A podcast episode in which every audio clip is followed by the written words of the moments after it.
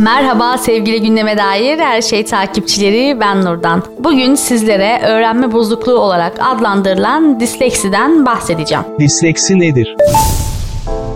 Disleksi kişinin okuma, yazma ve dil becerilerinde problem yaşamasına sebep olan özel bir öğrenme bozukluğu olarak tanımlanmakta. Genellikle okuma bozukluğu şeklinde gözlemlenen disleksi dikkat ve hafızayı da etkilemekte. Zannedilenin aksine bu durum çoğu zamanlarda normal ya da üstün zekalı bireylerde görülmekte.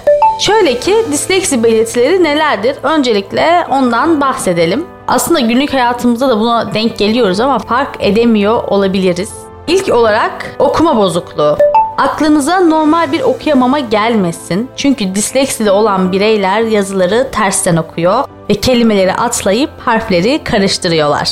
Diğer bir belirti ise yazma bozukluğudur. O da şöyle E harfi yerine tersten 3 yazmak gibi düşünün.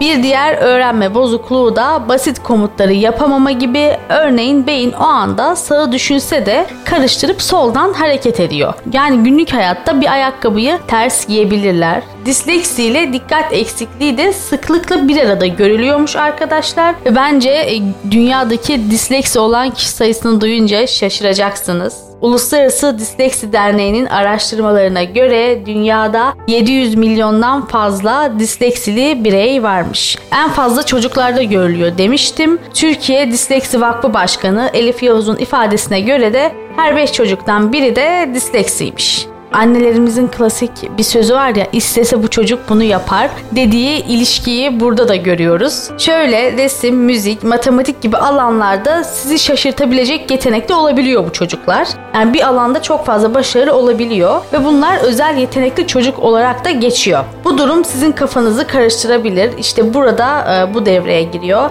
İstese yapar. Bu gibi yanlış düşüncelere sahipseniz disleksili çocuklar beynin sol ön lobunu kullanmakta güçlük çektikleri için istemeleri yetmiyor. Desteklenmeleri gerektiği söylenmektedir. Peki disleksinin tedavisi mümkün mü? Disleksinin henüz netleşmiş kesin bir tedavisi yok arkadaşlar. Disleksi ile birlikte görülebilecek diğer bozukluklara yönelik bir takım tedavi süreçleri mevcut ama. Podcast'imiz bu kadar arkadaşlar. Beni dinlediğiniz için çok teşekkür ederim. Hoşçakalın.